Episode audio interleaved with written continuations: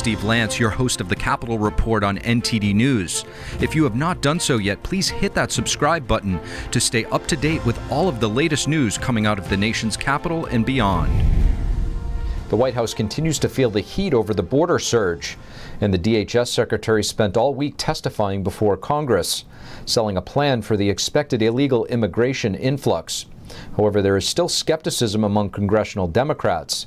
Today, President Biden spoke with Mexico's president. Here's NTD's Melina Wisecup with the latest.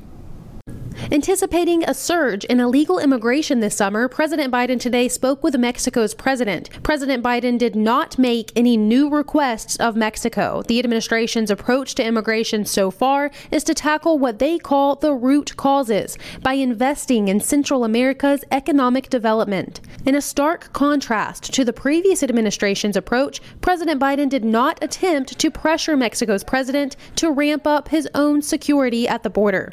But it was meant to be a constructive call. It was not meant to deliver a threatening message. That is my understanding of what took place. And following that video call, the White House today confirmed that Biden has no plans to visit the southern border. Even as the administration plans to lift Title 42, a public health policy that allows migrants to be expelled immediately. Lifting Title 42 is on hold for now via a court order. But after it's lifted, the DHS is bracing itself for 12 to 18,000 crossings per day and we will address this challenge successfully. But despite hours of trying to sell his plan to Congress this week, skepticism lingers, even among Democrats. No person who cares about migrants should want. It's clear to me that the federal government is not prepared, not even close. Senator Mark Kelly specifically says, quote, there's having things on a piece of paper and then what is going on at the southern border, and there is a huge disconnect. The White House today was pressed on when this plan can be seen in action. Here's the exchange. It doesn't exist, so that there's actual proof that it's taking place. Well, the Title 42 lifts on May 23rd. We haven't seen, uh, you know, the impacts of the lifting surges because it hasn't happened yet. And the White House says the only real solution here is immigration reform and has called on Congress to pass an immigration reform bill. Now, this is the same messaging that we heard from Secretary Mayorkas this week. He's pinning the responsibility on Congress to take action here. And there has been a bipartisan group of senators working on an immigration reform bill, but those negotiation talks have dragged on over the past year. And now it's looking like Conflicts around Title 42 is throwing a wrench in that process and slowing it down a bit. Specifically, one top Republican involved in those negotiation talks, Senator Cornyn, says, quote, until we deal with the Title 42 issue, it's not going to be possible to move forward on other things that we agree on. Reporting in Washington, D.C., Melina Wisecup, NTD News. Congressman Bob Good has been to the southern border four times. He had a chance to see firsthand who's coming in, how they make their way into the country, and what this means for national security. I spoke with the congressman earlier. Congressman Bob Good, thank you for joining us on the Capitol Report. Great to be with you, Steve. Thanks for having me again. Absolutely. Congressman, you were just on the House floor where you were speaking about the uh, border crisis. You said that the current administration's policies are welcoming illegal immigration. What did you mean by that? All of the resources this administration is committing to the border is, in, is intended to facilitate an increased invasion at our southern border. They're doing nothing to prevent the crossings. They are doing everything they can to increase it, to facilitate it, to enhance it, trying to hide it from the American people as quickly as they can. The only concern they seem to have is the PR uh, disaster of the American people seeing what's happening at the border. So all their efforts are to try to process as quickly as they can as many illegals as, they can while they have power.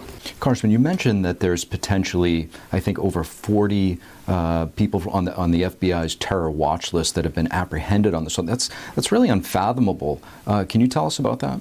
Yes, with the 2.4 million illegal crossings that were encountered by our, our border patrol, and frankly, most of those released into the country, 42 of those had known terrorist ties.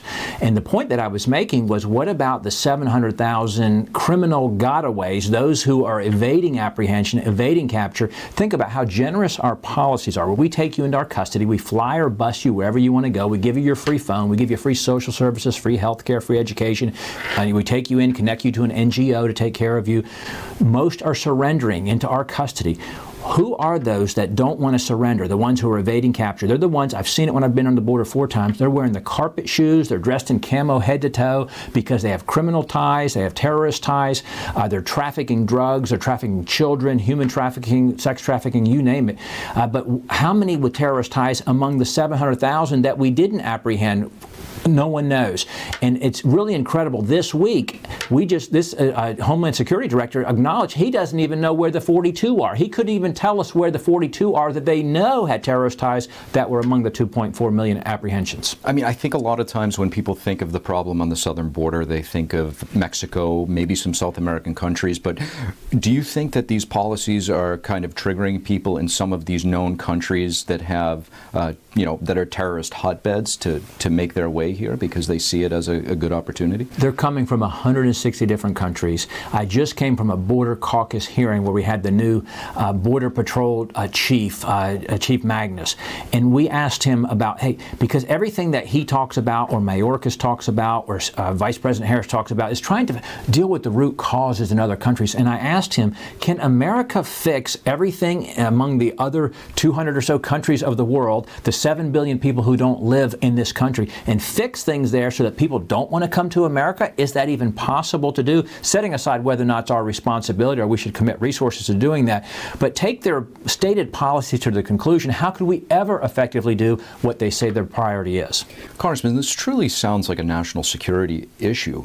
Is the intel community briefing uh, Congress or the White House on this? Well, we do get uh, superficial briefings, if you will, but we don't get answers to the most basic questions. When you you just watched what the uh, uh, oversight was doing with uh, Mayorkas this week and uh, judiciary oversight hearings, they're getting questions of, oh, I'll get back to you on that. They seem to always have the information to make the point they want to make, but when you ask for tough questions with tough answers they don't want to give, they never seem to have the data. Terrorism, drugs are obviously hot button issues that you know highlight the crisis on the border. What do you think the long term impacts on our country when tens of thousands of economic migrants make their way in here gradually. Untold damage has already been done. I said this uh, uh, this morning in that hearing, this budget hearing that we had with this, uh, excuse me, this committee hearing we had with the uh, the chief, the uh, the chief of the border patrol. Said, hey, we've allowed some three million to come into this country in the first uh, 15 months or so of this administration. If we secured the border now only the weeks, months, and years ahead will tell the untold harm that's been done, the irreparable harm that's been done by, in our country. Again, not only with the economic harm and the healthcare harm and the education and social systems harm that we're trying to you know, bear the brunt of all these illegals coming into our country, but also, the, again, those with the criminal ties, the terrorist ties. You, it's as if the Mexican crime cartels designed our border policies. They couldn't have designed a better policy if they designed it themselves. We are basically facilitating them to make hundreds of millions of every month off the trafficking of thousands and thousands across our border every month. Congressman Bob Good, thank you. Thank you, Steve. Great to be with you.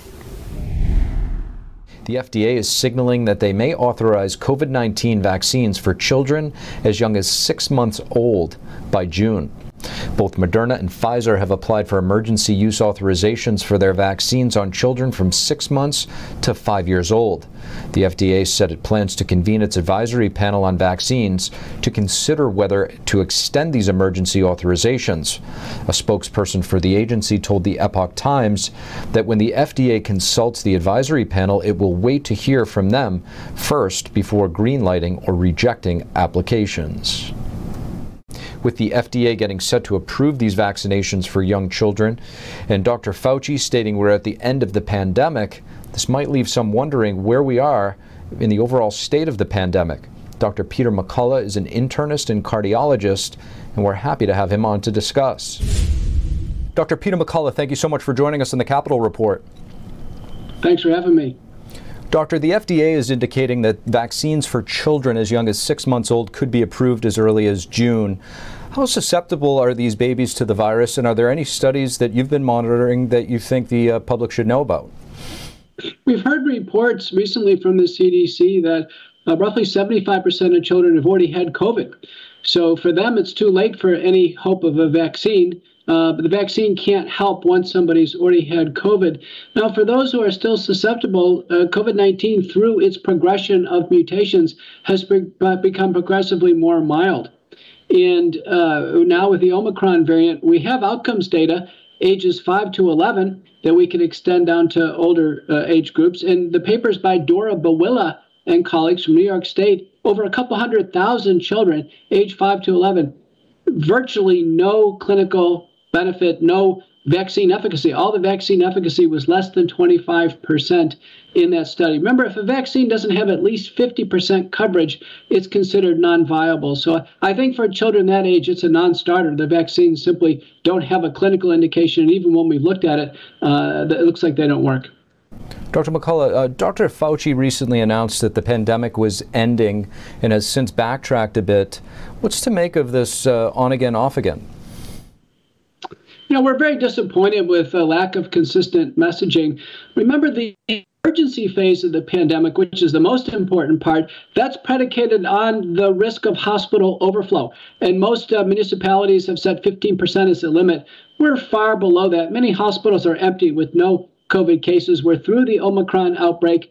Uh, so far, there appears to be uh, no major pockets of susceptibility left. We have a slight uptick in cases right now, and we'll have to monitor it. But we have not been close to that 15% overrun in a very long time. In fact, uh, we hit that close to that uh, in January of 2021. So it's been more than a year right now. The emergency phase of, of the pandemic is, is over with. We can return to normal and then just treat remaining cases that we have left.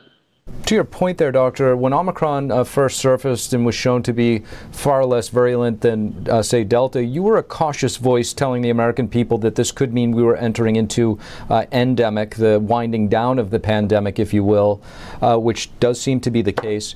Is this a message that we should have been hearing from public health officials at that time? We should have definitely heard the message that it's milder. Uh, there can be a rare senior citizen or someone who gets progressively ill. We should have always messaged to them uh, about the efficacy of virucidal nasal washes with povidone iodine, hydrogen peroxide. Every American should know about that. Nutraceuticals and supplements, where to find monoclonal antibodies uh, when uh, a high risk patient would need them. And nowadays, we actually have uh, good drugs. We have the Pfizer Paxlovid, of which uh, Vice President Kamala Harris is taking right now, or Molnupiravir. But um, you know, I can tell you, we have uh, studies now, large studies of Omicron, where there's close to zero hospitalizations or deaths. It's essentially a common cold.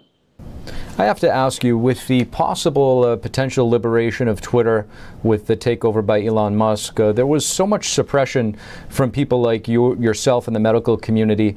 What type of censorship, if any, have you or your colleagues experienced?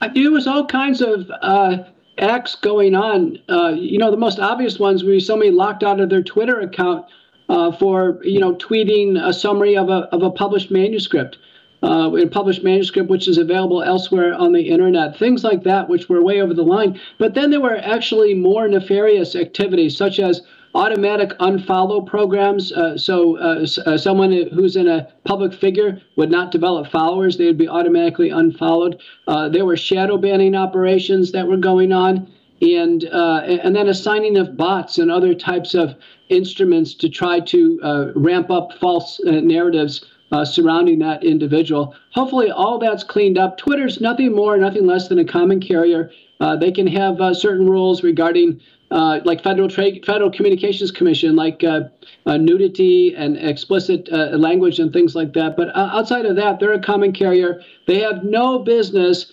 blocking, you know, a summary of a manuscript, a scientific manuscript to the public. In fact, that is itself uh, uh, gonna, you know, has led to uh, bad outcomes and, and I think should be called to justice.